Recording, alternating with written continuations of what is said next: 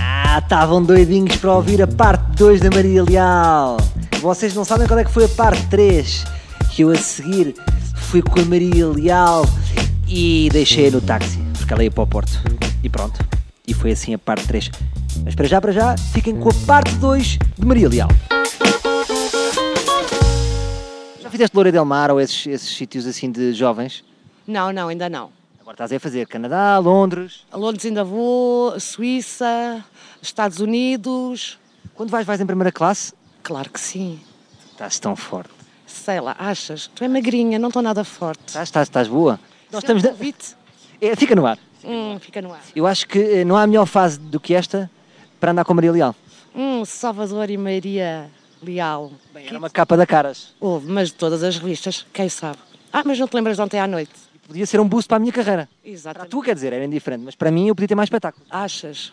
Poupa-me. Eu é que poderia ter mais espetáculos contigo. Bom, fica no ar, já se está a tornar estranho. Falamos, a- já que estamos aqui a falar em namorados, tu tiveste um namorado de 24 anos, certo? Tu te sentes de certa forma a Academia de Alcochete, portanto identificas putos novos sem vícios e pegas neles? Não, não. Há muitos com 24 anos que têm mentalidade de 30 e há muitos de 40 que têm mentalidades de 20. Eu também não me sinto, sei lá, eu sentir-me como uma pessoa de 40 anos ou 40 e tal. Eu acho que os homens de 40 e tal anos tornaram-se velhos, infelizmente. E não, não faz parte, não. Se arranjar de 40 e tal anos com uma mentalidade de 20, claro que sim, mas isso não tem nada a ver. Eu acho que a idade é um posto, não. Maria, por falar em mudança de mentalidades, repara que técnicas que eu uso da rádio para mudar de temas avardamente. Lançaste um perfume chamado Taste It, Exatamente. quer dizer prova-o. Claro. Mas isto, por exemplo, para um alcoólico não pode ser um incentivo. Imagina, José Carlos Pereira, depois bebe o teu perfume, literalmente. Mas bebe o meu perfume com o cheiro, entendes? Cheira a quê? Cheira a ti. Cheira a Maria Leal. Cheira-me lá para ver se tu gostas do meu cheiro. Cheira lá. Cheira muito bem. Cheira, hum, cheira um misto entre Kim Kardashian e Luxemburgo. Pois, exatamente. Não, agora é canadense. Estou a gostar muito. Estás a gostar? Claro que Foi sim. mais fixe, porque às vezes há este, há este medo dos humoristas, mas nós... Não, tu tens um querido. Eu sou pussy, eu não sou. És. Eu não, sou, eu não consigo ser agressivo, é um dos meus problemas. Sou uma espécie de koala, percebes? Sou fofinho, às vezes dou umas patadas, mas não faço mal a ninguém. Dás um tampinha.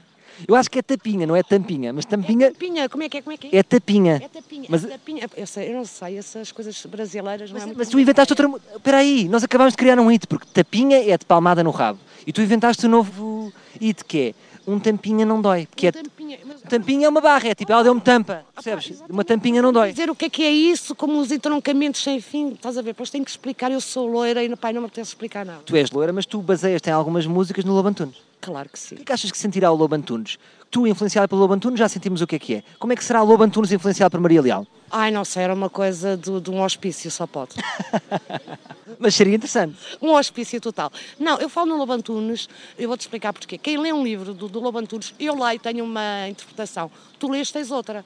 Portanto, não é um livro cansativo, é um livro que a gente deixa na mesa de cabeceira e volta a ler daqui a dois meses. Mas atenção, eu para É pá, espera aí, que o Lobo Antunes é muito complicado. Eu leio uma vez, nunca mais leio. não, é isso que eu te ia dizer. Mas ao princípio, eu para perceber aquele grande senhor, eu tinha que ler duas vezes a mesma página. Acredita, duas vezes. Eu acredito, eu acredito. Lobo Antunes não é fácil. Fica no ar para as pessoas que têm dificuldade em ler Lobo Antunes ouvirem enquanto ouvem dialetos de ternura. Exatamente. Pode ser que Porque eu sou um entroncamento sem fim. tu és um troncamento sem fim. Como é que surgiu essa frase? Opa, olha, f- isto foi o... quem me escreveu a letra e olha, e eu gostei do entroncamento, mas pronto. Eu também sou um entroncamento sem fim. Há uma música do que é os Niggers in Paris e cá às tantas há uma parte que é o que é que essa palavra quer dizer? E um deles diz, não sei, mas é provocadora. E é Exatamente. isso, o entroncamento sem fim é meio, meio sexual, não é? Opa, tu fechas os olhos e pensa, o entroncamento sem fim. Ouve a sério, tu até tens logo ali na altura um orgasmo. É, é verdade que, que te vamos poder ver no Festival da Canção? Ou isso foi uma ameaça tipo bomba musical?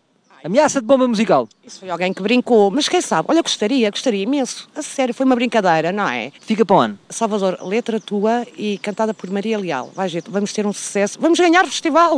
Então pronto. Penso que eu precisava disso para a minha vida. Nós arrasamos com aquilo tudo lá fora, ouve. Olha, isto é que era uma boa ideia para a minha vida. Entrar no Festival da Canção com a Maria Leal e arrebentar com aquilo tudo. Ia ser uma espécie de Daesh musical. Se é que me entendem. Mas olhem, curti muito estas duas conversas com a Maria Leal. Foram esclarecedoras, tirei muitos macaquinhos da cabeça. Por exemplo, é esse imaginário que a Maria Leal tem doenças. Não é verdade, é uma pessoa completamente saudável. Portanto, deixem de ser ridículos e deixem-se levar. Estão-se a divertir, então deixem-se levar. Voltamos amanhã com mais um. Um para um.